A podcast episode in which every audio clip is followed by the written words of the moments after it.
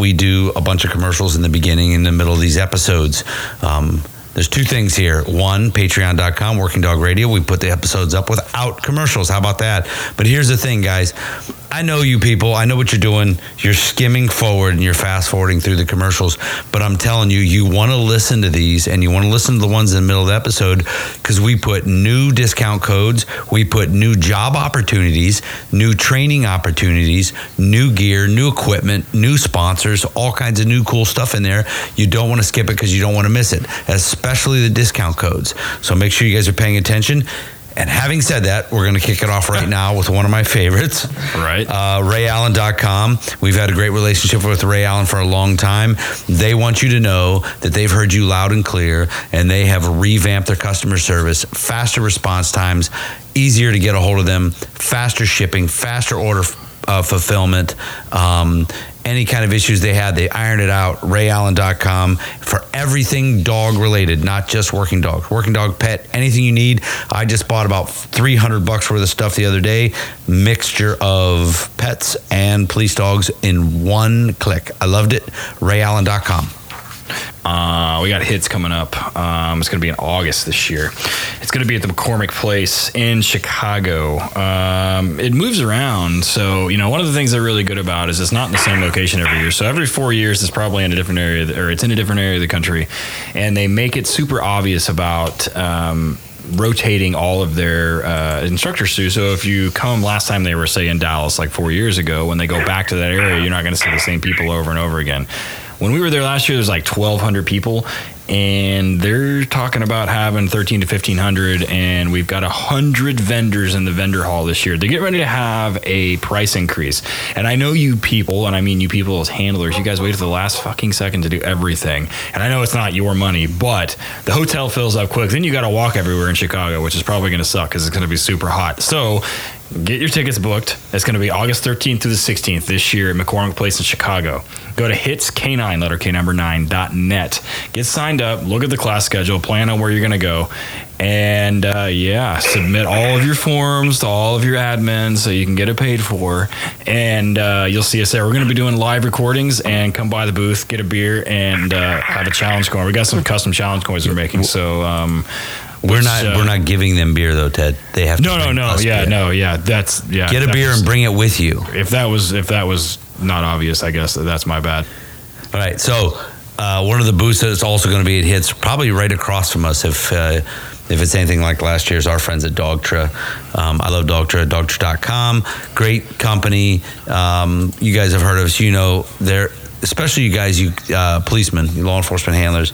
Their um, remote is so set up for you guys to have on your gear. There's tons of different uh, MOLLE gear you can get for Dogtra uh, remotes. The 1900S is the best collar I have used. I love that story. thing. Their ball popper is all revamped. Um, they figured out anything with a battery should be rechargeable. The ball popper is rechargeable. It's kicking ass. Dogtra.com. They have a discount code WDR10 for 10% off of any order over $200. Dogtra.com.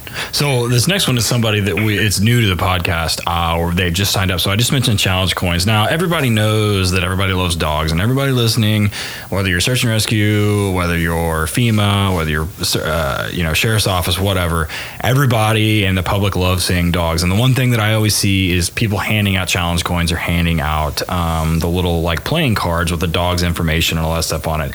So one of the new sponsors for the podcast is Combat Bet, which is spelled B E T at the end, like you're betting. Uh, they have the little challenge coins that are shaped like poker chips, and ironically enough, they're pretty inexpensive for. Um, like a department to have for a canine unit. You can have them on their little, you can have the dog's picture on one side, you can have the sheriff's office shield on the other side, whatever you want to do. You can even print on the collar of it and they do two different versions. They got the, the ceramic poker chip ones, and they've also do a couple of metal ones. Um, so depending on how much you want to spend or whatever else, you can get a variety of different things and they can print pictures on. So you can get the picture of the dog and the handler on there. Hand them out to kids when you go do your school demos and you guys look like heroes which is freaking awesome. So they're doing a discount code for everybody. So if you go to combatbet.com and you'll get a discount of 10% off of your total order price which isn't a whole lot to begin with. So it's working dog radio spelled out. Head over there hit them up tell them we sent you use the discount code, and hand out coins to kids. That's all you got to do. That's it. Yeah, I think our first sponsor that we ever got when we got on the podcast is Arno at ALM. Um, yeah. I love ALM. The dude, the dude has been so good to us, so good to everybody. Um, I'm telling you right now, man you want tugs, and I mean, we go through tugs a lot. Yeah, I give them out to all the handlers when they come through, and I don't use anyone else but Arno at ALM. Uh, his tugs are the best. Period. They hold up. They're great. The dogs love them. Everything's great. And I've I've done a ton of social media stuff about his hidden sleeve. His hidden sleeve is so legit. It is yeah. so good. It's the easiest the easiest one to put on and take off. It is so functional. Like I use it, you know, under stuff as a hidden sleeve, but I use it as a just as a regular sleeve sometimes. Um, it, you do feel it. It does suck. I'm not going to lie to you, but it is a perfect sleeve for what we like to do. He has a discount code WD Radio for 10% off. ALMK9equipment.com. Hit him up.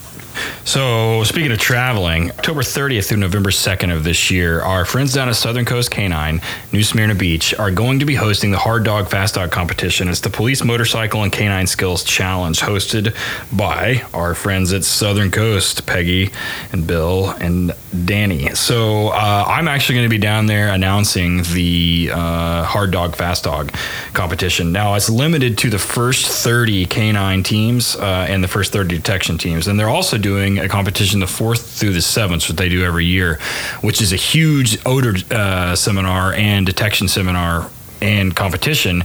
And at the end of the three days, you actually certify with NNDDA, but there's going to be 125 teams in attendance, so it should be a good time. Be sure to head over to Southern Coast Canine, hit them up, look at it, and come down and see me. And I'm sure I'll be heckling whoever's going to be decoying because you you're going to get smashed. I don't know what to tell you. Get, be on your A game. Yeah. You guys remember our episode with Cameron Ford? Uh, Cameron Ford's worked all over the United States. Um, he's done all time, all kinds of multi-purpose canine training. Detection is his thing. It is what he does the most at. It's what his scientific approach yep. uh, has proven like very effective. The things he does. Well, Cameron moved to Las Vegas to join the folks over at Silver State Canine. Um, they offer a ton of stuff. They have a class coming up. You got to get on this quick, though, guys. Uh, July 29th to August 9th. 29th to August 9th. It's a. Um, going to be a handler and trainers course. You got to get on it, and they're going to rerun it September 9th through the 20th. This is not a cakewalk, but I'm telling you, you will learn a scientific method for this. Um, it's it's good stuff, man. Check them out, silverstatecanine.com. They um, just so say you can't go to Vegas, can't make it to Vegas. Maybe you don't have enough comp time. You got you don't have enough vacation time. They won't let you travel. You get a hold of uh, the folks at Silver State, and they will send Cameron to you and they'll do a 40 hour detection dog seminar for you.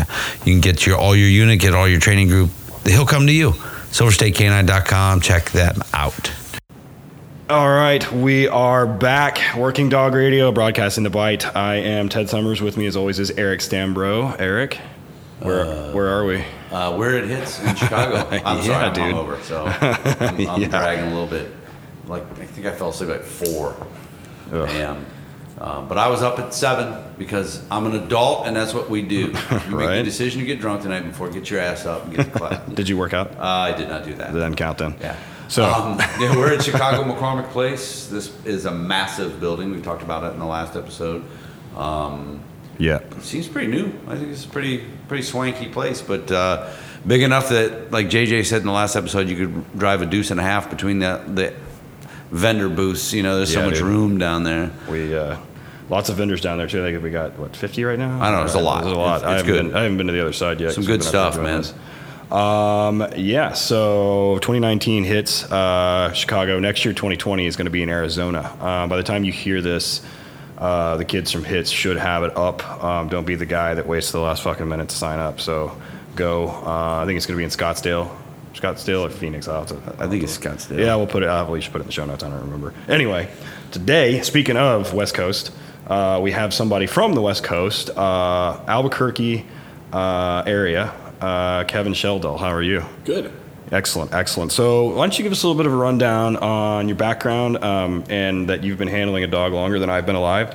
And Ted likes to say guys uh, got their dog, first dog off the ark. That's one of his yeah, sayings. My So that- guys tell me I handled a velociraptor. The first. that that, be, that yeah. counts. Yeah, so that'll that'll work. so uh, I started dealing with working dogs in about uh, 1982. Um, got interested in some dog sports.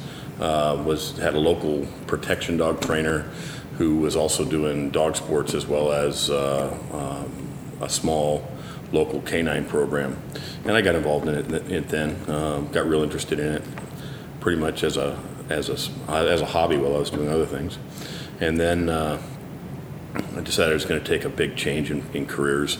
I was in I was a hospital administrator at the time, and decided I was going to abandon that. And in 1988, I went and worked for a gentleman by the name of Tom Brenneman, uh, and I was there for I don't know eight or ten months training with him. I decided that I did not like Kansas well enough to stay there. I don't blame you. I don't. yeah, and uh, so I went back to New Mexico. Had no plans to do professional dog training um, until my brother-in-law, who was teaching a uh, sheriff's deputy how to fly. The sheriff's deputy's job was uh, interdiction with a with a uh, Labrador that couldn't find his own tail, and so uh, my brother-in-law volunteered me to help him. And so I ended up helping him out. Uh, he convinced me to become a reserve deputy. I became a reserve, became uh, eventually became state certified. During that period of time, I helped uh, them establish a patrol dog program as well as expand their detection dog program. And uh, then I applied to for a job and ended up uh, working for them for an entire career. I retired four years ago after uh, chauffeuring a dog around the county for 22 years. And uh, then uh, during that whole period of time, I still had a kind of a part-time business doing uh, doing classes, uh, teaching seminars, uh, training dogs. awesome. And as soon as I retired, I didn't have to say no as often. And now I've sort of failed at the retirement thing. And How's uh, that? How's that work, Eric? Yeah, I get it. happened. Been there. And so that's kind of my short story right there. Awesome. In 1982, what dog sports were you guys messing with? Um, Schutzhund. Just Schutzhund? In fact, you just started a new club out in Arizona, or, uh, New Mexico with uh, American Schutzhund. Yeah, and I'm also uh, one of the judges for the organization. Awesome. Yeah, that's a. Uh, I know Bradshaw's been working on that for fucking ever. It seems like. Is it getting So, steam? Is that is that starting to roll? I think. They've had one trial. Yeah, Um, I think there's uh, another one scheduled for October, that's which I'll judge. Um, and then my club is planning on scheduling one sometime either just before the holidays or just after the holidays. Um, and you have to. There's only five judges, so we got to Right, make yeah. sure that they're available. The best So- part about that is Jerry is they won't be changing the name. It's not going to be. It's going to be American Schutzhund or whatever it is. It's not going to be American IPA, then American this, and an IPO, and American this. No. It's going to. So no FCI rules either, right? Well, and that's been sort of sort of uh, the, uh, that, the FCI rules are why this thing exists. Right. Yeah. Well, I- Um, yeah. You know, it's people are a little bit tired of You can say it. the continually changing rules that is watering down the sport. Yeah. Yeah. And that's. Uh, I, I've heard it for years. I mean, forever. I've heard that Schutzhund has just gone from, or IPO or whatever it's called now, has continually been just pushed and pushed and pushed and pushed, and to where now that doesn't mean anything. Well, one of the problems that we have is that over in Europe, we have countries where you can't strike a dog with it, even with a padded stick. Right. Um, that uh, there's some animal rights stuff going on, Green Party crap. Uh, and we have some of that here, but not nearly to the extent that they're dealing with over there. And so the FCI rules are they're made uh, by a committee, and the committee is trying to pander to everybody. And uh, and not only are they trying to pander to the public, they're trying to pander to the dog enthusiasts. And so when you put that all together, you know, you, you sort of get a mess. Yeah. And that we've we've gone from Schutzhund, DPG, um, IPO's always existed. Right. And uh, but the rules have changed along along the way, and now we're we went to everyone went to IPO. That was the whole plan. Is this long Right. drawn out thing about IPO, and now we're in IGP, and other people are starting to abandon and jump ship, and uh, so now we have American Schutzhund here in this country. You, you, we've got PSA, we've got Mondio Ring. Um, there, and a half a dozen other little organizations that have cropped up. Yep. You mess around with that, like Mondio at all, or, or uh, PSA? Well, I, back in the mid '80s, when French ring was first being introduced here to, in the United States, uh, a gentleman by the name of Stewart Hilliard, uh, who's now in charge of standards for Lackland, uh, was brought in, went to went to Europe, brought back a bunch of Frenchmen, and we did a bunch of French ring stuff um, before it was recognized here uh, back in the mid '80s. And so uh, I kind of um, I used to go up and train with Stewart all the time, and, and uh, sort of went from Schutzhund to tried to do French ring for a while. The problem was is that you know the nearest trial was like New Hampshire. Yeah. Yeah. You know, and so that kind of made it tough for me to do anything. I trained it. I didn't do it. Uh, I didn't trial anything. I just trained a lot of it, uh, which was good. Got got some knowledge about the suit work that way, and uh, at that point in time, we were just bringing suits in. I mean, the only thing that existed before that was Michelin Man suits. Yeah. Right. And then all of a sudden, uh, Jean Michel Moreau showed up, and he had this really cool suit. And I was like, Jean Michel, I got to have one. Yeah. So he Fucking measured padded me for one, went back to France, and sent me one. Yeah. And uh, that was the beginning. That was really where suits started to come around. Was out of the ring movement, the French ring movement. Yeah. No. I like how you put that. We brought a bunch of Frenchmen back. Like, uh, how much is shipping on a Frenchman? it's cheaper than it is for a fucking green dog now. Yeah. I'll tell you that. I tell you, yeah, you. Yeah, airplane tickets cheaper. Yeah. No shit. That And shit's it's two-way. Green dog. Yeah, right, right. We can send you back, buddy. Don't worry about it. Yeah. So um, when you're at so uh, at the sheriff's office, um, you had a fairly long career. How many dogs did you work on the Five. road? Five. Five dogs. Holy shit. That's a lot of dogs. I, and I actually could call it six. I had one that I shit canned after about ten months. Ah, he was a he was kind of a failure, and uh, so I, I don't count him. Were you a shepherd guy all, always, or did you mix it up? yeah, I'm. Uh, the one I shit canned was actually a big Dutch Shepherd, uh, but uh, yeah, I handled German Shepherds, Yeah. uh, and it, just because I'm kind of a. I don't think Shepherds are better than another breed, but I like German Shepherds. I still have German Shepherds. I'm still. I've got an 18 month old dog I'm training in uh, in IPO, and uh, probably my next dog will be a German Shepherd. So. They are getting definitely harder to find. We had, although we had a run of good ones lately through the kennel. They're there. It's just, you gotta turn over rocks and or or have a good breeding program that you trust. You know, Yeah. look, we talk about that a lot about how it would be nice to be able to get everything here. Well, if as one of these days the airlines are just going to say, "Well, no, we're not shipping dogs," Yeah. and we're going to have to get things here. That's either that, or we're going to have to get them out of Mexico and Central America. Uh, that's all there is to it. Yeah. You can you can go to Mexico and get it. I ain't, but you can go to Mexico and get them. I'm not going down there. No, pass. So on the uh, on the police side, um, so since 1982, that's a long time. What uh, what's changed? I mean, we're in 2019. Um, what has changed besides a lot? well, the biggest thing that's happened is uh, we have a lot more technology about deploying dogs. That it, it was, you know, in eight, 1982, tactical teams didn't use dogs. Absolutely no. Um, and most of the work that dog handlers did in the early 80s, through, in the mid 80s through the 90s, early 90s, a lot of it was by themselves.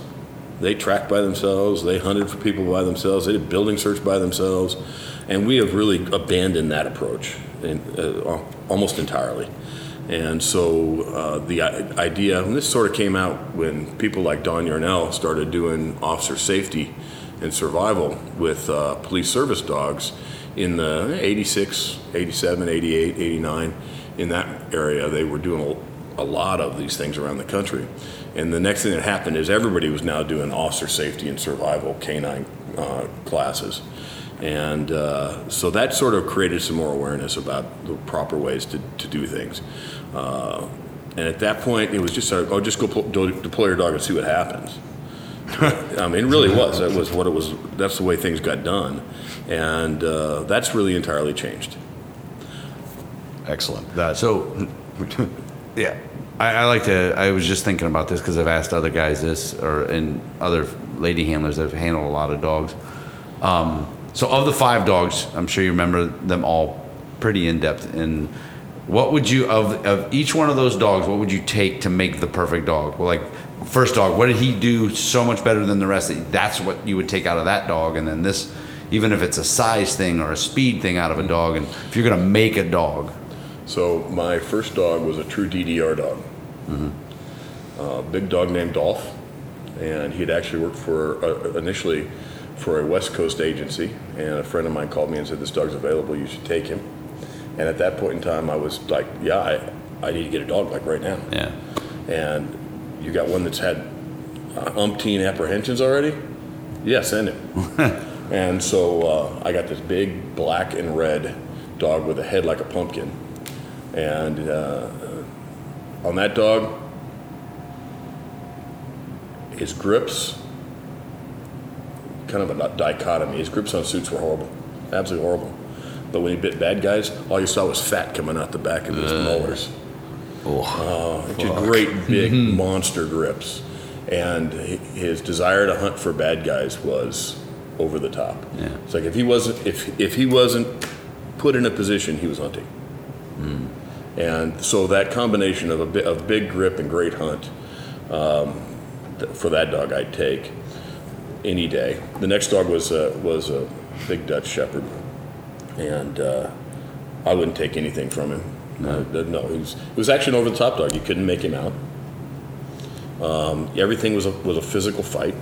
Uh, he was about hundred pounds, and uh, I just fought him every day. That gets old. Yeah, yeah. that's- everybody thinks they want one of those until they get one. yeah, I, I, I thought I did. And this, this dog had an odd, odd behavior. He'd been probably nuked over livestock, and so I, I worked in an area where that overlapped a lot of rural stuff, and so it was not uncommon for us to be working in a clearing fields and yards, and there'd be goats and horses and things. If there was livestock around, he pretended to hunt. Oh, really? He'd just run. He'd just Wow. run, and he'd walk right on top of bad guys. If there was no livestock around, he was great. And Wow. So he got moved off into the uh, cement jungle on the west coast, and did fine. Where there's no livestock. Yeah. Right. So Bobcats. That's it. and so I wouldn't take anything from him. Uh, you know, people would think, "Wow, that, you'd want to breed that dog." I'm like, I don't want to breed a dog that doesn't have the genetics to let go. Right. Yeah. And so I moved on to another dog. Um, who what I would take is his tracking ability. He was the sort of dog that naturally would do hard surface footstep to footstep tracking. Nothing I did special. Yeah. He just did it. And uh, that dog's name was Tell. Uh, and that was what I'd take. What I wouldn't take from him is the fact that he bit through my arm once. Oh fuck. oh god. It kind of hurt. Right. A little bit. Oh god. I've got. You're like yeah. looking through your arm to the other side. You fucker. Yep. Yeah. Well, and so he was one of the dogs where I had a slider in my driving a sedan at that point in time, and he reached through and he, hey, Jennifer, come and pet me, dude. Come and pet me. and uh, so I'd open the slider, and it was like that uh, candy commercial. One, two, ah, close the slider.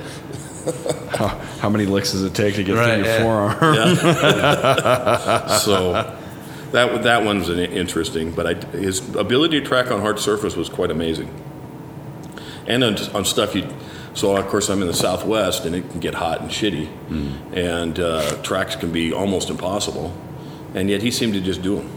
Uh, so just dog with natural talent to do that, and we found some well, quite a few bad guys um, with that technique. Uh, he ended up getting hit by a truck Oh, that sucks. lost his left front leg, and so I retired him. And then uh, uh, I got a dog named CJ. Uh, CJ I had on the street for a long time. Uh, he didn't retire till he was almost 12, and I started him at about about 18 months. And uh, he found more bad guys than any other dogs. Uh, if I were to, the one thing I liked about him is energy level was high. Uh, he'd search all day for me. And there was never a time when he said, I don't want to search, or I'm done searching, or I'm tired of searching. Uh, I could go search two, three hours he'd be still working. Maybe not moving as fast, but he's still working. And so that part I liked about him. Uh, would have liked a better grips on the dog. Uh, he naturally did not have great grips. I couldn't leave him on bad guys very long because he'd do some serious, serious hurt. Yeah. And so I had to be careful. Uh, that's the only part I didn't like about him. He was also a good tracking dog. We did some pretty pretty long and amazing tracks. Um, even though he was a little bit feral, which some, sometimes gets in the way of tracking. Yeah. Uh, but uh, he just did it. He just kind of carried me through a lot of shit, and that was a dog that kind of introduced our department also into uh, tactical dog operations, and so uh, he kind of opened the door to my department using dogs in, in with SWAT. Outside, of, we'd always done perimeters, I mean, Yeah. that kind of stuff, but that really opened the door to that.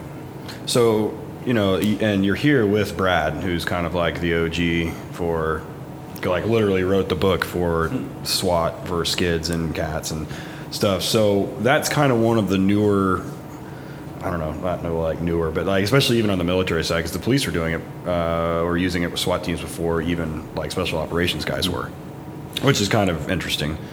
Um, but so, how did that come about? Just like I guess at the sheriff's office where you were at, and how did that program start? Initially, we had a uh, so the we have a PD as well as the SO, and uh, the PD was starting to use dogs in their tactical operations, and this was back uh, in the early '90s. And uh, there was a dog handler who kind of pushed it with the PD, and I saw that as an example. Um, he was successful and uh, integrated his dog well. The very first SWAT integration class that I went to was one he had taught in uh, Doña Ana County down south in, in New Mexico.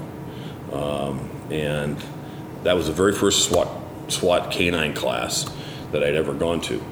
Uh, then at the same time, there were some standards being produced um, out of Utah Post with the assistance of Nebraska, a gentleman by the name of Mike Kirby. And uh, Mike was real involved in the SWAT stuff. He's been retired now for a while, but uh, he was real involved in the SWAT stuff and brought on the idea of SWAT dogs with their state patrol. And because it's a, a good relationship with the guys up in Utah Police Academy, that some of those standards were brought in there.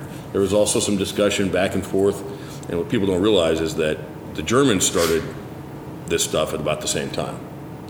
So the, you'd think the Germans were at the forefront of this. No, we kind of started earlier, and then they, they started, for very different reasons. Right. They started doing some things, and so some of that information came over, and some of it went the other direction. And uh, so the late '80s, early '90s were the was the really the beginning of that kind of stuff. And of course, there's a lot of trial and error and a lot of lot of oh shit, we shouldn't do this next time, kind of stuff.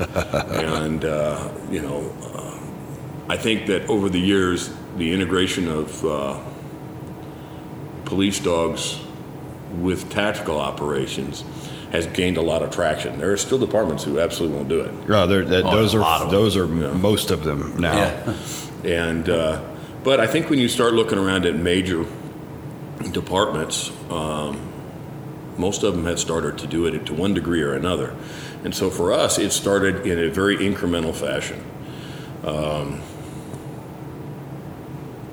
with my first police dog, we had a, a, a call that began the process.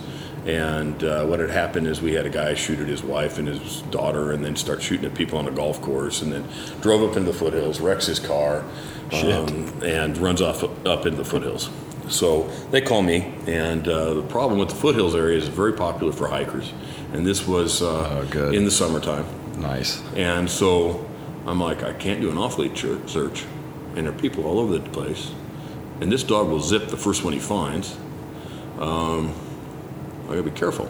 So I started doing a tactical wind scent, and it wasn't very long before my dog told me there's somebody up there.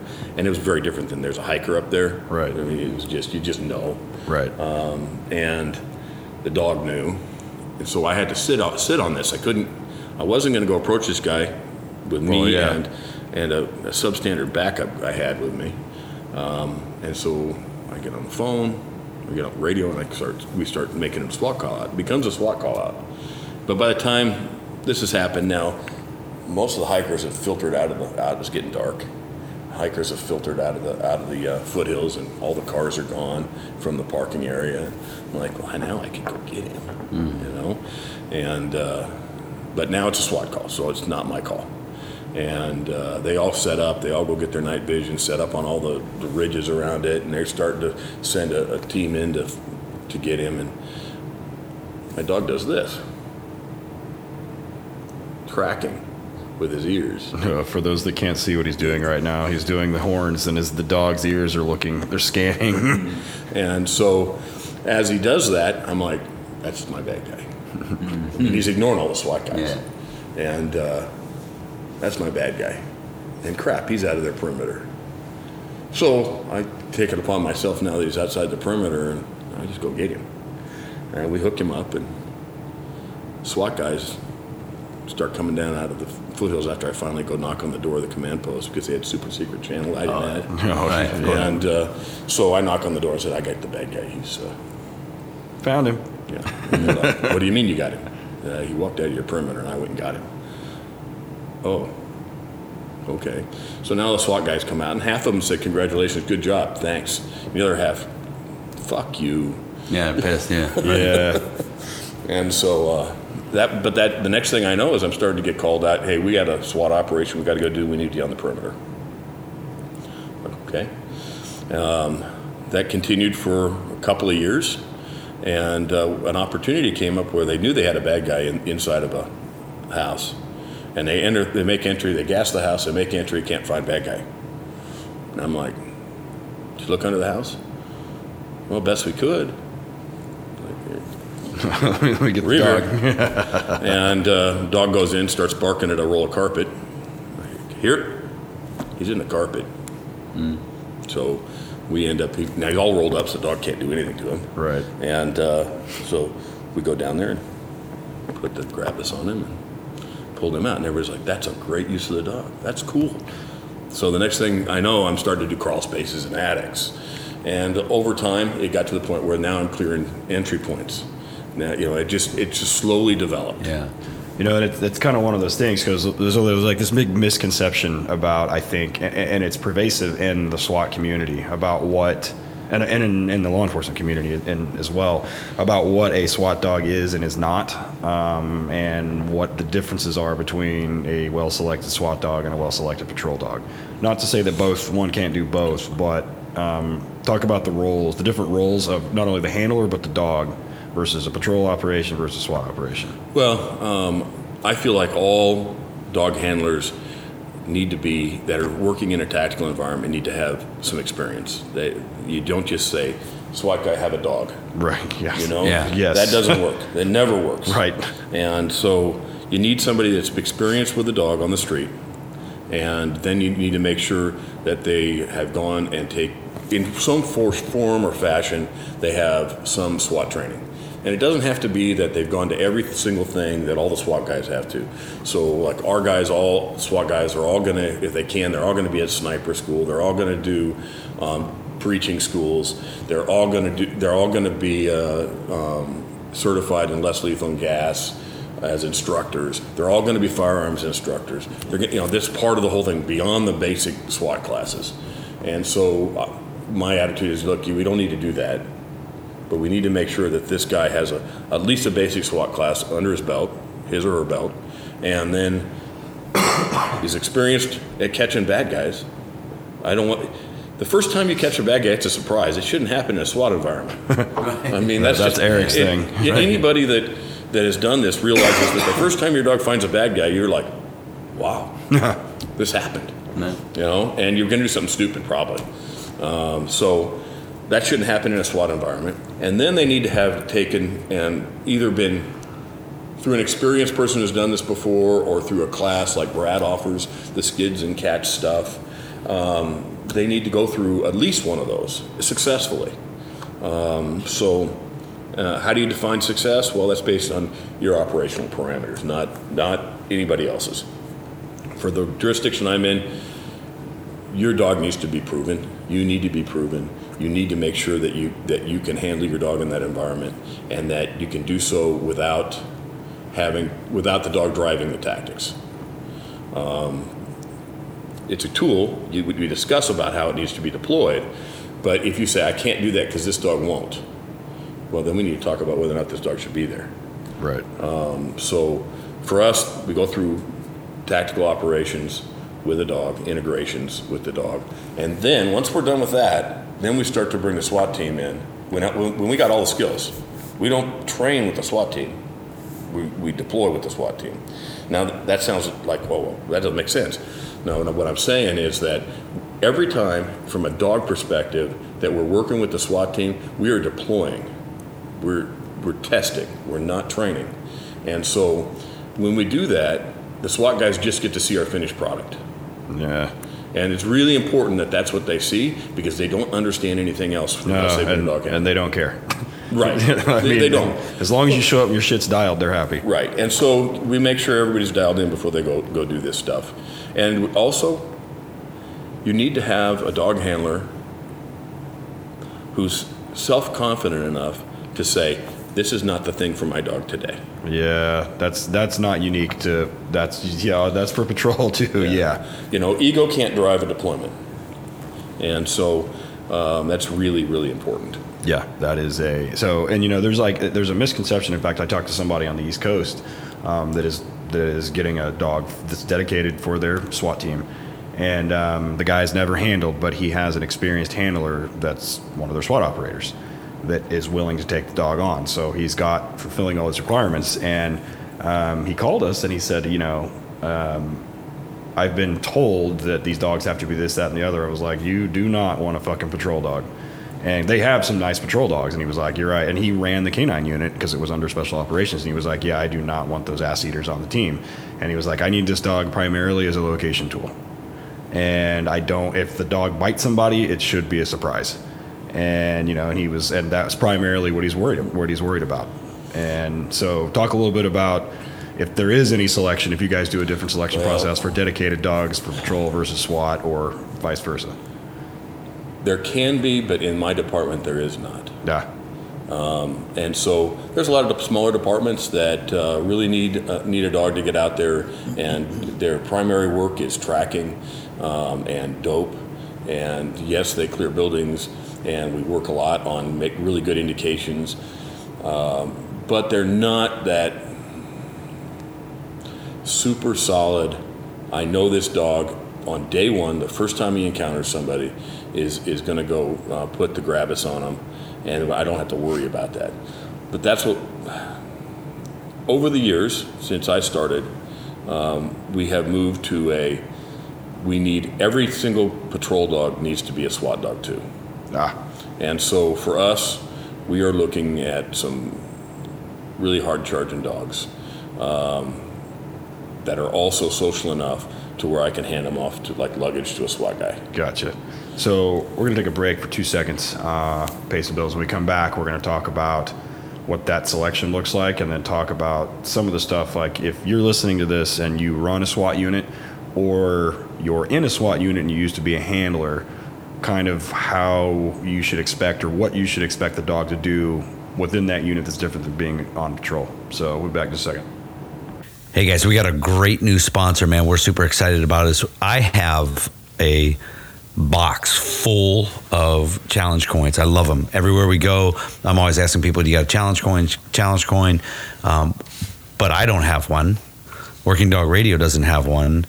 Torchlight doesn't have one. HRD doesn't have one. So we are going to get those. We're going to get them made. And we're looking around trying to figure out who we're going to use, who we're going to get to make these challenge coins. We partnered up with the good people at Combat Bet. That's C O M B A T B E T. And they've got several different cool styles to choose from. They got other things too. They got some cards. They got a lot of different cool stuff. They're giving a uh, discount code for us, Working Dog Radio.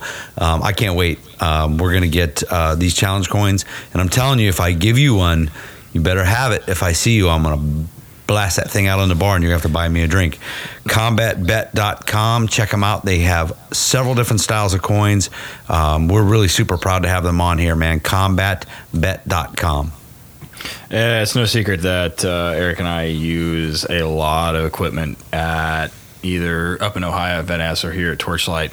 Uh, we've been using Dogtra for years. Both of us have. Um, even before we even started the podcast, you know, one of my favorite products is the 1900S hands free. I use it all the time, and I've uh, even got a different collar on it so I can put it on dogs super fast. Uh, there's no messing around with it or whatever else, and I just keep the remote in my pocket and I have the finger kick on my on my finger or on my wrist, and uh, makes it super easy. But Dogtra's got several products, and not just for police dogs. You know, it's doing for hunting dogs. They've got a long history uh, with the hunting dog community, but uh, great products. Several things for everybody, from pets all the way up to working dogs. And they also have the awesome ball watcher and popper that I use the kennel.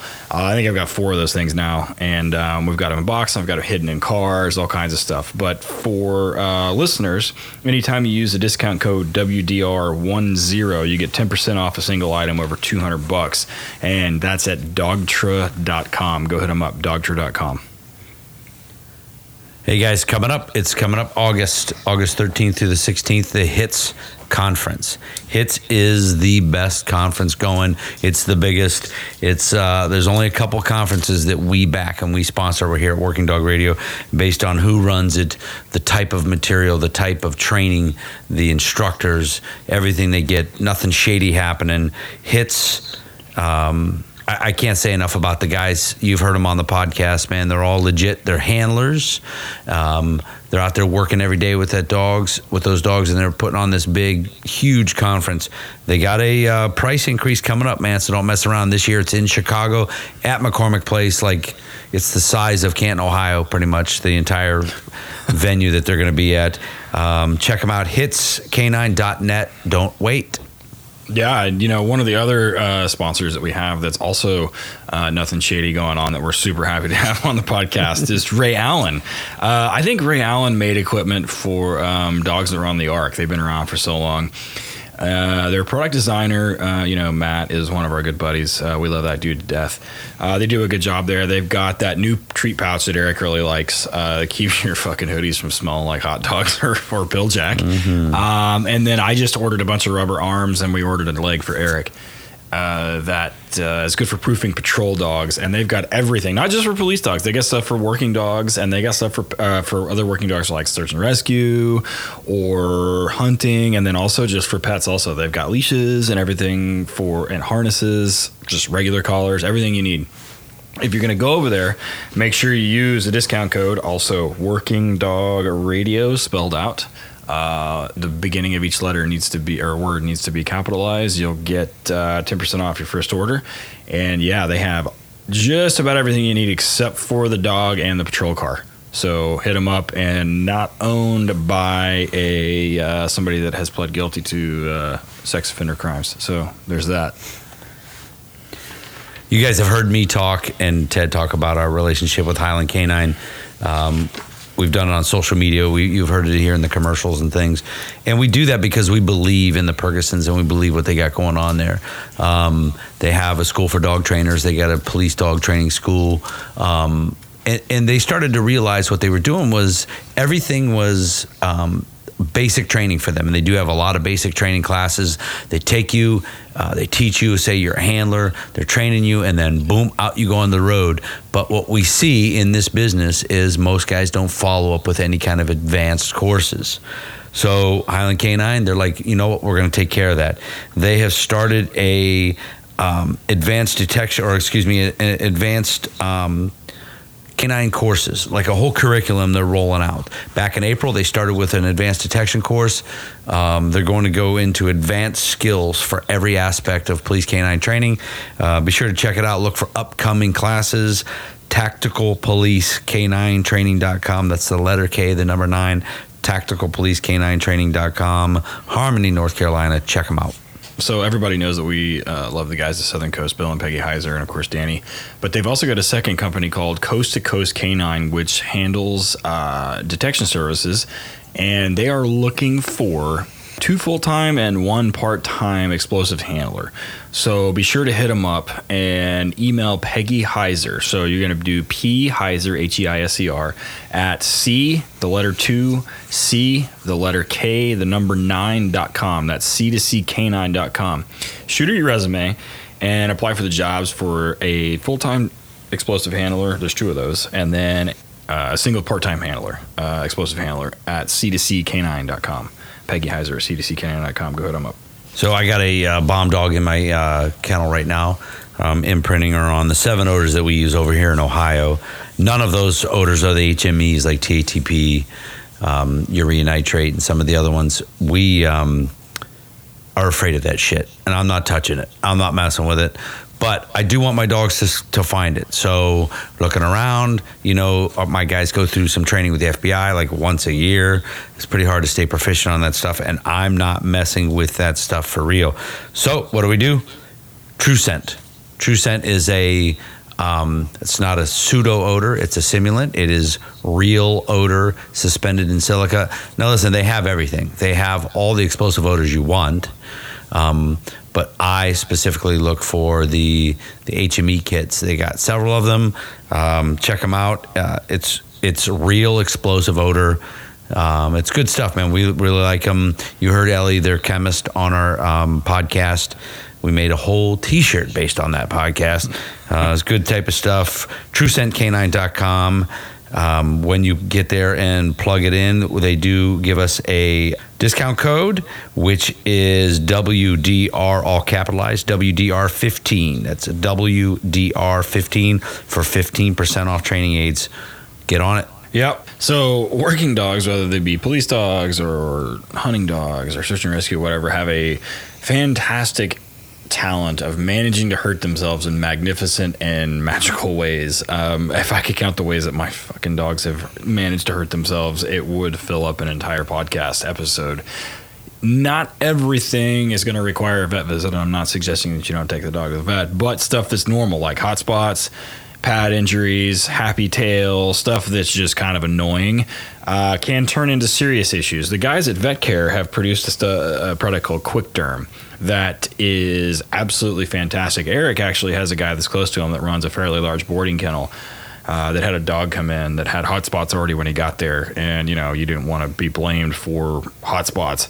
So uh, he actually ordered some of the stuff and cleared it up in, I mean, a couple of days. I actually had some pretty gnarly burns from uh, dealing with the dogs at the HRD seminars, uh, from doing some of the muzzle work, and I was able to clear up something on my arm in about seven days, and it didn't tear up my tattoo, which is kind of nice. So, so if you go over to vetcare.us, it's going to be 10WDR. And you'll get 10% off your first order. And we've heard some rumors that they were upgrading people in sizes when you use the discount code. So head over and put it in your uh, put it in the patrol car, and you'll be good to go. Hey, yeah, we are back. Uh, Hits 2019, Chicago, uh, McCormick Place, uh, talking SWAT dogs, and uh, yeah, with Kevin from Albuquerque. So before we left, we were talking about um, kind of, you said, you know, if the dog is going to be patrol, he's going to be also be good for SWAT, so the selection process. And you mentioned something super important um, that I, that Eric and I both try and do for all the dogs is something that's social. Um, I don't know that that's probably the best term to use because people think that that means the dogs need to be able to be petted and everything else. And I, I just call it indifference. Like they're just kind of indifferent to everything around. But when you guys start looking at selection process, what uh, are you looking at for um, patrol and for SWAT guys, dogs? Well, of course, like I said, it's the same for, for the department that I, that I worked for um, and still work for. Uh, for us, it's exactly the same thing. And so, you know, you're right. You're the social to a novice means lapdog, Right, buddies. and uh, you know, lick your face, that kind of thing. Right. Um, I'm just looking for a dog who can tolerate all the pressures of being uh, being stepped on, who can tolerate the pressures of having people on them, can tolerate the pressures of loud noises and crashes and crazy environments and smoke and gas. Um, and so we don't really have a, t- uh, there's no real test for that. You really can't Right. go test that. And so the big picture becomes one of not only looking at whether or not the dog can work in a muzzle. That's a big part for me because probably 80% of what I do is in a muzzle.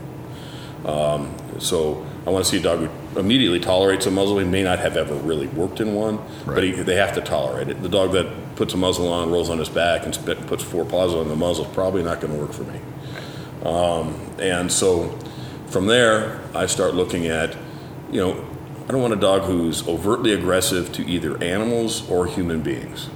So I don't look for a dog who's a lap dog, but I look for a dog who doesn't come in here and start having to having to uh, mad dog everybody Doesn't in the room. seek out attention, You know, he's not looking at and, and, and stiffening up in front of people in a room and bring them into a place where there's a little bit of a crowd.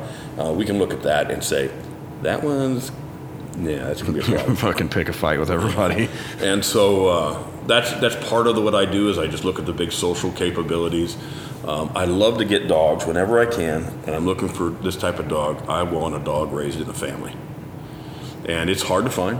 It's you know most of the dogs coming over from Europe anymore are are kennel dogs. right. You know, lots of breeding station animals coming over, and they're a pain in my ass. um, because I need socialized dogs. So the last dog, right now, it's getting X, another set of X-rays uh, at home. The last dog got for the department. Um, I've had conversations with the uh, people who owned the dog. Uh, it was raised, stayed at night in a kennel outdoors, but was in the house frequently with an eight-month-old and an eleven-year-old, and uh, that the family did dog sports. It's just too active of a dog for them for dog sports right now. They said, "Look, we really like the dog. He's a super nice dog, but way too active, and uh, training is a little difficult for for any kind of decent sports." And uh, he, the dog can't stop moving, basically. Um, so I said, "Well, it's fine for me. I don't, I don't Right. really care." um, and so I was able to talk to them, brought the dog over, and sure enough, um, medium-sized, well-built dog, just like she described it. Uh, super, super active. You tell the dog's a little sharp. you know, I got him out. I got him out of the crate They have after that the look. trip, and, and his ears went eek, twisted back, and I went, "I'm, be, I'm going to be polite. Yeah. You know, we'll, we'll be friends at some point." And uh, so I also look for a little sharpness because without a little sharpness, we're kind of dead in the water. But it can't be sharpness that folds over into that. I'm just going to go bite whoever I want to bite whenever I want to bite 'em. Right. And so uh, um, did some testing right away. I like dogs with crazy play drive. I don't care if it's just a straight patrol dog. Training is so much easier with a dog with, with lots of prey and play. And so I look for prey and play coming out their ears, uh, even if I'm not going to detect detection with them. Uh, so uh, it makes tracking training a lot easier. Yeah. Um, it just is, it makes life. Prey drive makes dogs really durable. Play drive makes dogs enjoyable. And so I like lots of that. And so we did a little testing, put him in a muzzle. Um, no problems with the muzzle, as long as he's not playing with it. Um, so uh, did some testing, like what I saw. Uh, part of the testing I do, I, I learned from a gentleman by the name of Don Yarnell. Um, and the very first testing I do is a stakeout test. Ah, yeah. And uh, the stakeout test is not a training test. I'm not trying to help the dog. I'm not trying to make the dog better. I don't want to break the dog because it's not mine. Uh, but I work my way in slowly, a little bit, very small angles. And when I see the chink in the dog's armor come up, and all of them have it, Yeah. um, I keep pressing and see where they go with it. And so I'm looking for the dog that he doesn't even have to bark at me. I'm looking for the dog that stands his ground and goes, "You're acting strange, dude. This is wrong." Um, and I'm either going to bite you or I'm going to stand here until you do something that makes me want to bite you. And uh, I'm not going to be worried about you. I'm not going to slide into survival mode, and I'm not going to try to sift myself through the fence that's behind me. Yeah, right. know? No moving backwards. Yeah. Or acting like you don't see me. Yeah, or, That's you know, or walking over the fence and pissing on the fence because maybe that'll make me go away. Yeah. You know, Yeah. that sort of I, avo- I don't want to see a bunch of avoidance behaviors that come up, uh, and so that's my first test. And frankly, most of the time, when I'm done with it, I know if I want them or not. And so, I, but I move on. I do some more tests, make sure the dog will do the work in a muzzle, um, make sure that uh, the dog's desire to hunt for a toy is good, and the dog's desire to hunt for a man is good. And so I just go through some tests depending on where I'm at and who I'm at. I have a very long formal testing procedure that I almost never use Right. um, because first your vendors in Europe start to learn you, Yeah. yeah. and the, and, and the thing that most people have to realize is the vendors in Europe probably know more about dogs than you do. Yep. And especially what they have. Yeah, and so um, they'll do everything they can to manipulate that. And so if you change what you do and how you what tests you run every single time you show up, it puts them off off their guard. And so I never do the same test twice. I'm looking at the same things over and over again, but I don't do the exact same test twice. Uh, so uh, once I'm done with that, I'm, I'm usually right. Of course, then we got to go look at health, Yeah. Yeah. and that's that's a given. Yeah, that's I think is failing a lot. Yeah, there's breeding is happening at, a, at an accelerated rate um, for these working dogs, and when you do that, you will always have health problems. Yeah. So we'll get into uh, the reason why we're here at this conference for you guys. I knew it was uh, skids and cats, but so back when you went through your first school or class about handling a dog, I mean, things change, things evolve. The way we deploy the dog has probably evolved over time. But what still holds true now from back then, as far as the canine and the tactical stu- environment? Ooh, if you don't have good obedience on your dog, don't be there. Yeah. That really is the thing that's the same. And I think a lot of people don't understand what good obedience is. Um, they think they because they can go out on the field with a toy The certification and obedience. Yeah. and, and, and march around the field in a static environment, um, that that's obedience. Uh, obedience is when you can it, when you can work calmly, quietly in any environment, and the dog will follow what you- you're asking them to do. Um, and that's a different kind of obedience than what we get out of the dogs that come out of sport, for the most part. Maybe French ring sport's a little different. Um, those dogs are pretty well squished. Yeah. Oh yeah. And so, if anything, sometimes I have to loosen those guys up a little bit. My uh, my partner says that it's the difference between precision and control. Yeah. And you know, dog sports are very precise uh, because it's being judged. And what we do with the patrol dogs and the SWAT dogs is more about control more than anything else. Yeah. If you got, you got to be able to move with the dog, um, and you got to make sure that your dog doesn't become a liability. That's the biggest thing, is that the dog does not become a liability. And so, if your dog, you're yelling and screaming at your dog, and your dog's lunging at the end of the leash, uh, he's a pain. Nobody wants to work with you. Nobody wants to work around you. And so that's probably the thing that stayed the same. Um, and that's just, I think that's just the comfort level of all the SWAT operators. I mean, it doesn't, it, it, that has never changed. They don't want people messing with what they do, Right. you know? And uh, when you start taking somebody off their shooting platform in a tactical operation, uh, you pretty much get some pretty, pretty nasty comments in, in the, in the, the, you know, the hot wash afterwards. Yeah. Um, so, yeah. So the we'll move on to the uh, the uh, job, so to speak, that we're doing here with skids and cats. I, I listened to uh, Brad on the Police Canine Radio with those guys out in California. It was a it was a pretty good interview. Um, a lot of guys, and I'm all over this country, have been through his through his program. For those who don't know, the skids is, if I got this right, is a, is the SWAT canine class. The cats is more of a patrol tactical kind of. well, generalizing it too much, maybe. Yeah, skids is we're putting we're, when we're training with a skids class, we have a bunch of SWAT guys with their SWAT dogs, and we're putting them into scenarios and uh, and helping them work through those things. With cats, we're taking people that and and teaching them this, some skills that they can apply in this in the skids class. Oh. So in a perfect world, you would go to a cats class as a dog handler, and then you would then your then your SWAT team, with you included, would go to a skids class. Often, I like to combine that stuff because the departments just ain't Right. They just ain't forking up the money in time. Yeah. You know, and of course, you know, like an administrator once told me, he says, I, even if it's free, it costs me money. Yeah. You know, because Yep. people got Yeah. overtime to cover and everything else.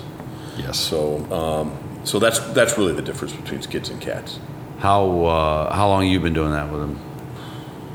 I don't know, dozen years. Yeah. A while. Yeah. so uh, I first, so I first met Brad um, at Utah Post, and uh, we were doing at that time. Utah Post was doing certifications for tactical dogs, and they still do. And uh, but they do them like a smorgasbord kind of thing. You, you pick this skill, this skill, this skill, this skill, and not a big global thing. Right. And so uh, that's where I met Brad. He had uh, started. He, he was still working for West Covina at the time, and uh, he had uh, um, just started his class. They, hadn't really left California, and then uh, I invited him to come come do some stuff out at my place. It really wasn't an official skids class at that point in time. Um, and uh, he really hadn't expanded out of California at that point in time. So uh, he came out to my place. We, we did that on a couple of different occasions. I have some pretty good facilities to, to do some of this stuff. Um, and on one occasion, we did it up at the uh, uh, state penitentiary, the old state penitentiary in Santa Fe. Um, and if you guys have seen the long, the remake of The Longest Yard, that was done there. Oh. Oh, okay. And Yeah. so uh, it's a great facility. It was cold. It was like January. I didn't realize my instructors were all from California. They didn't even own clothes for them. Right, yeah. We're up at 8,000 feet They didn't Oh, realize I it bet, gets that yeah. cold in the United States. Like, where the fuck am I? The hell? fucking moon. And So, but and that's how I kind of got started with, with Brad, and then uh, I made sure that I did all kinds of stuff. So I didn't just do skids and cats and skids with, my, with, with all my guys and my my dogs. I did everyone I could get get to. Uh, so we did Utah posts. We did uh, um, Brad stuff. I, I produced some stuff on my own or, or locally uh, that all my guys did, and uh, we had uh, one of the guys from a couple of the guys from APD who have done a lot of this. The Albuquerque Police Department's been deploying dogs and SWAT capability all the time, probably more than most people realize.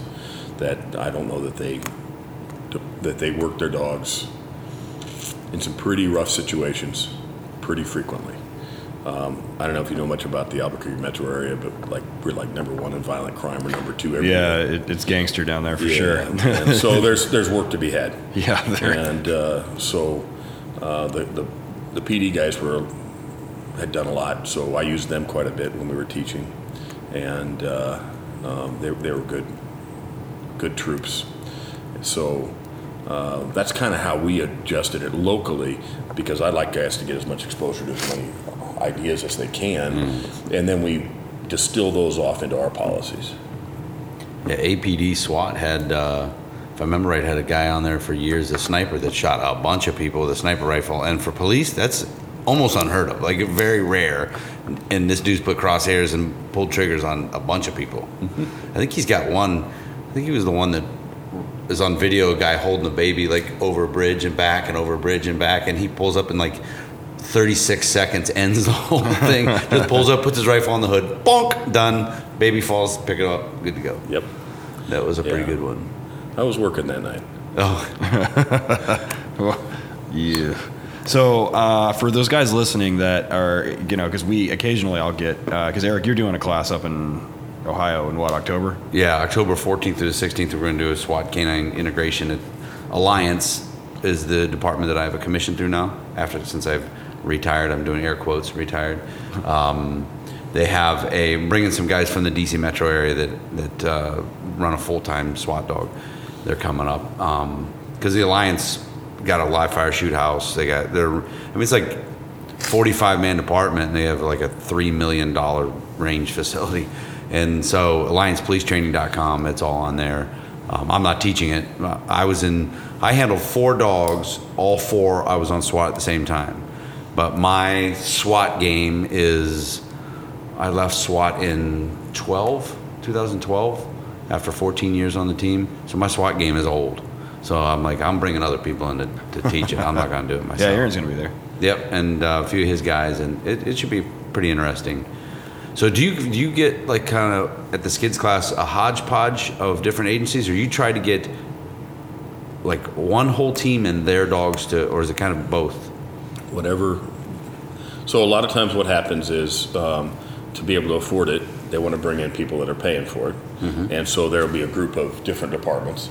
Other times, uh, Brad will contract to just do like one department with their dogs, with their team or teams.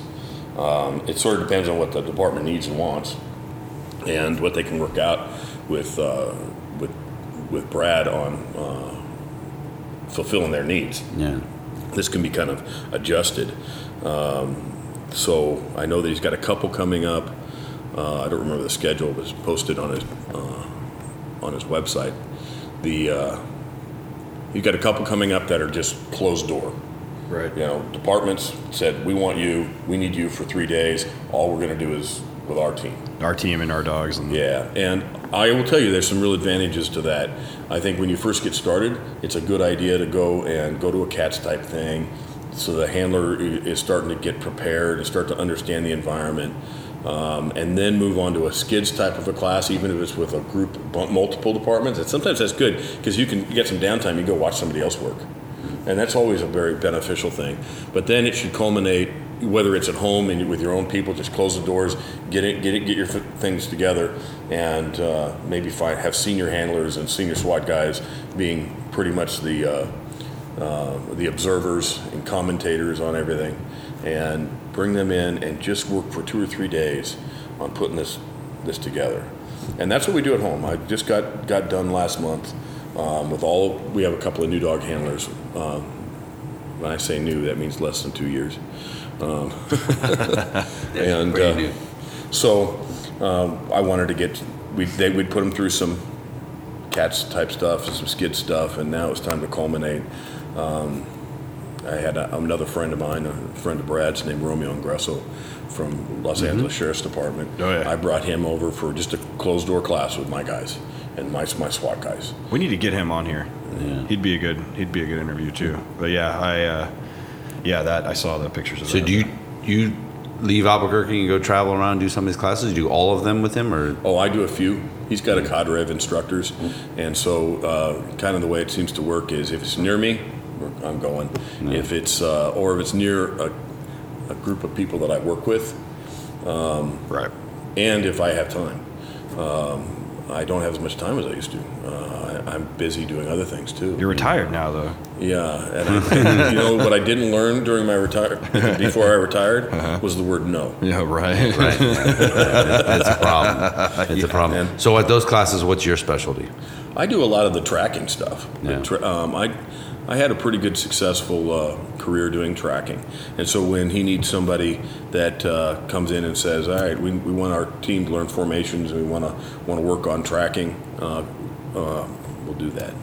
That's usually what I end up doing. But I also do some of the other stuff. You know, we'll we'll do scenarios based on uh, where we're teaching them attic insertions and that kind of stuff, um, team movement through buildings.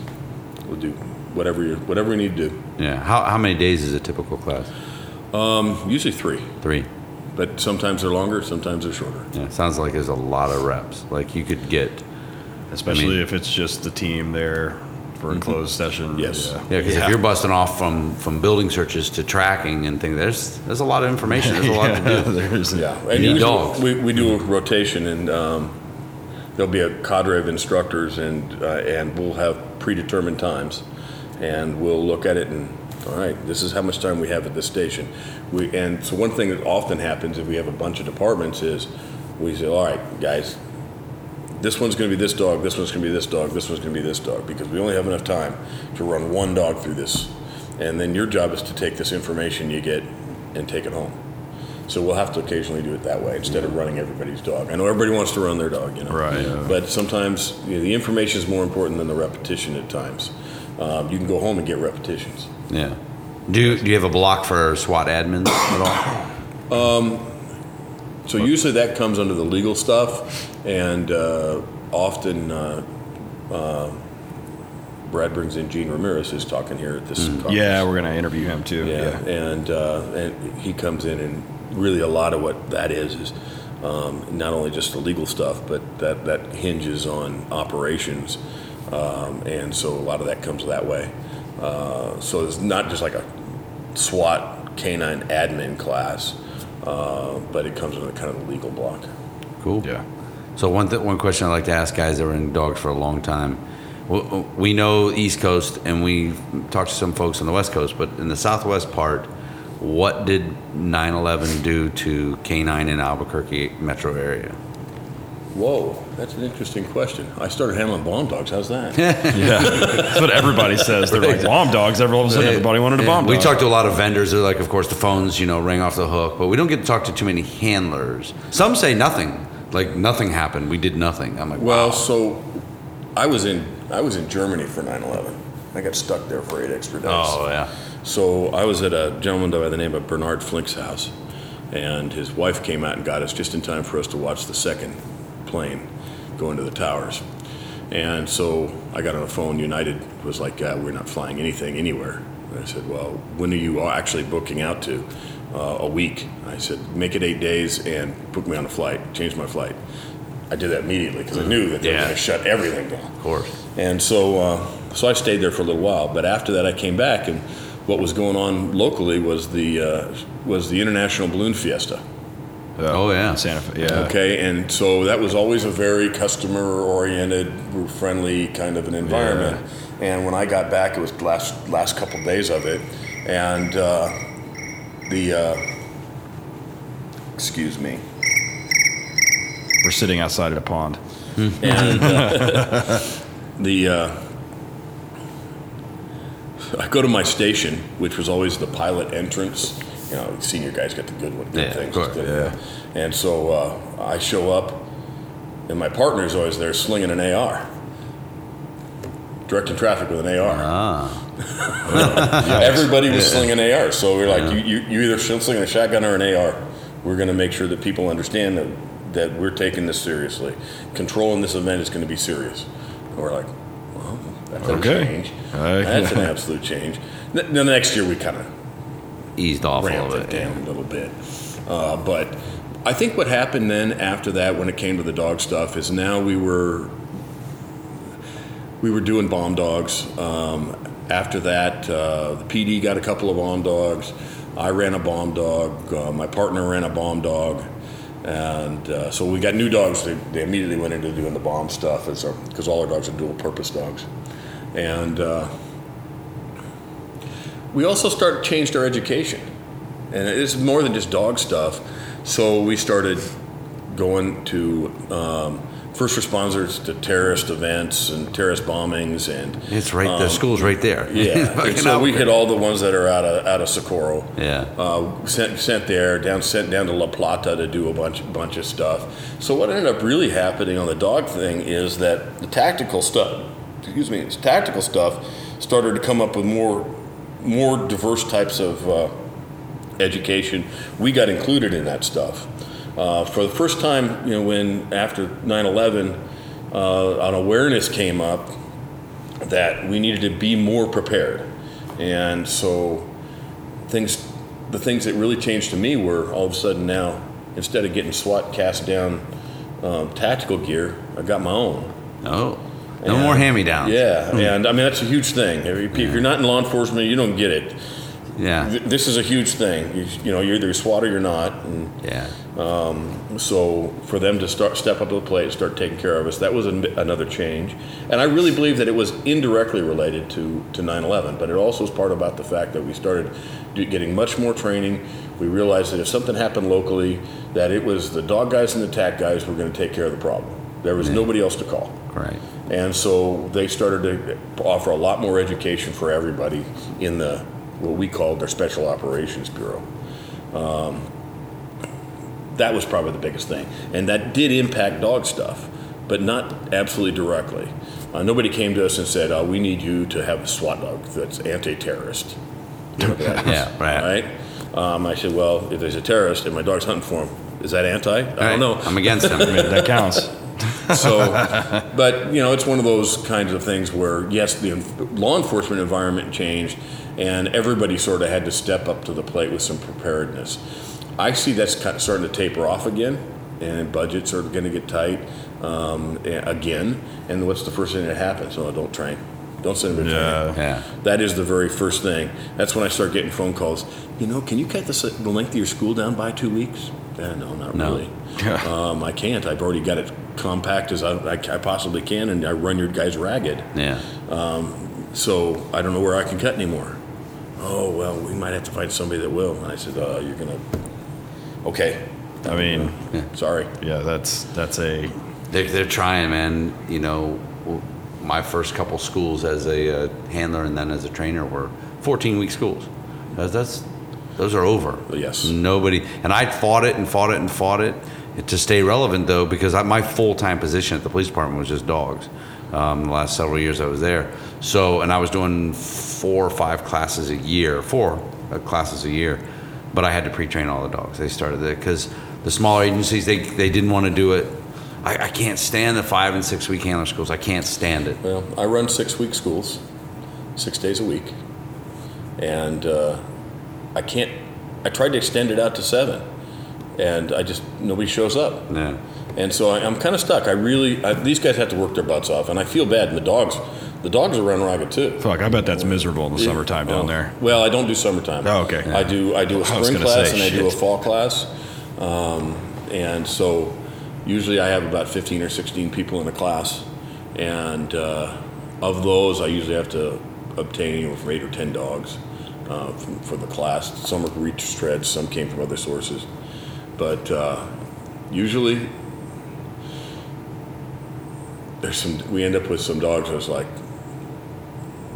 We've just wore that poor bugger out. Oh yeah, yeah. You know, and the handlers, the handler's not any better. Um, you know, so it, They can't wait to go back to. They can't wait to go back to work. well, the thing that's kind of interesting though is all their peers think they're out for a damn vacation. Yeah. And uh, you know, I tell them, I tell their bosses, I said, I'm going to run your guy ragged, and I flat out tell them, don't send me some lazy fat slob who hasn't jogged in 20 years. Oh God. Don't do that to me because you're gonna the, the person's gonna break.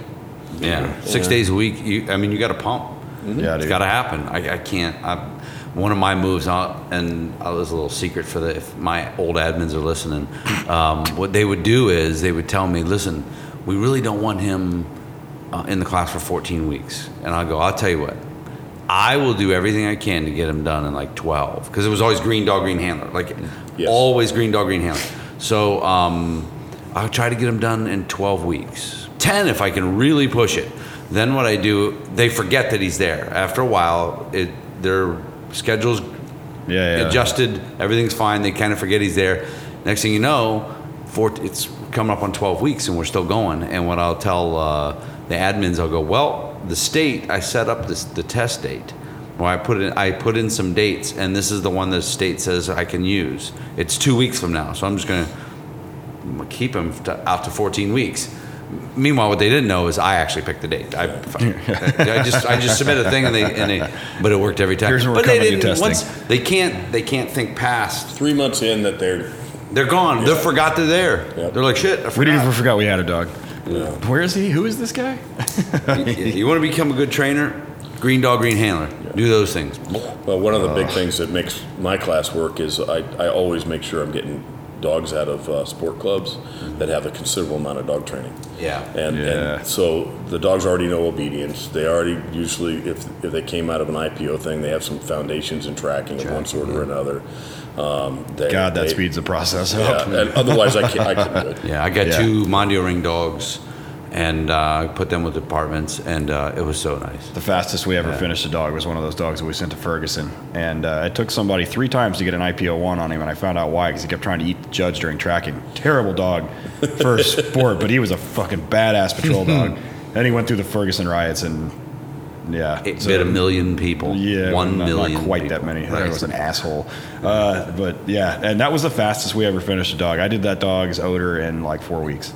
Yeah, it's, And, I, I mean- I hate it, but Yeah, he was. that's where we're at now. Yeah, that you know dog what I was mean? gangster. Well, and so, but the problem now we have is then we're, we're scouring those uh, uh, ever shrinking sport dog organizations because in Europe they're shrinking.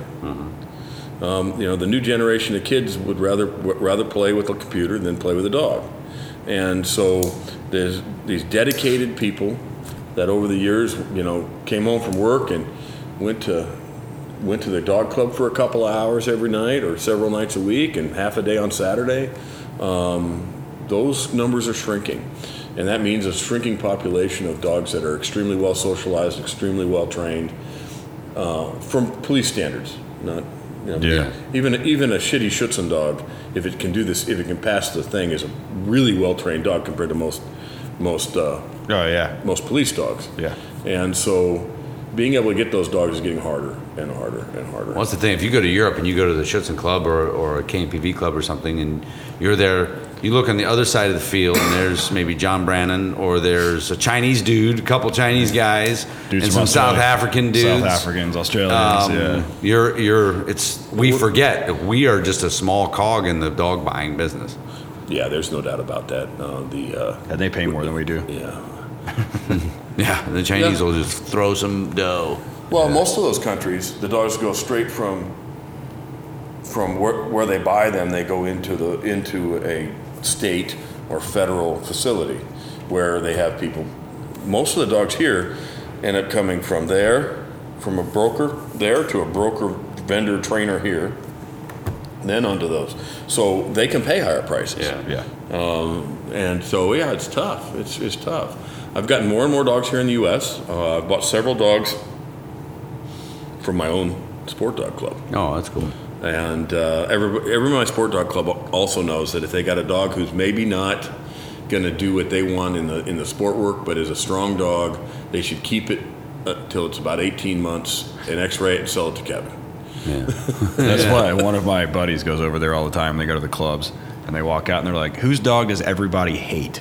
And they all point at one dude and they're like, "This is the dog. Everybody fucking hates this guy's dog because it's a dog's an asshole. It maybe have a little bit of problem outing, but it's well socialized. It was raised in a home, but it's probably not going to be the best at what they're." And he's like, "Oh God, thank you. I thought nobody would ever buy this dog." And we're like, "Fuck, he only asked out a couple times a year. Send him over."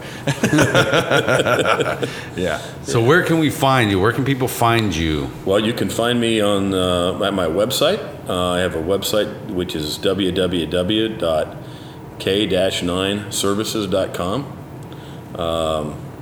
How, again, how the fuck these guys get these websites? How'd you get that? You just I've been at it for a while.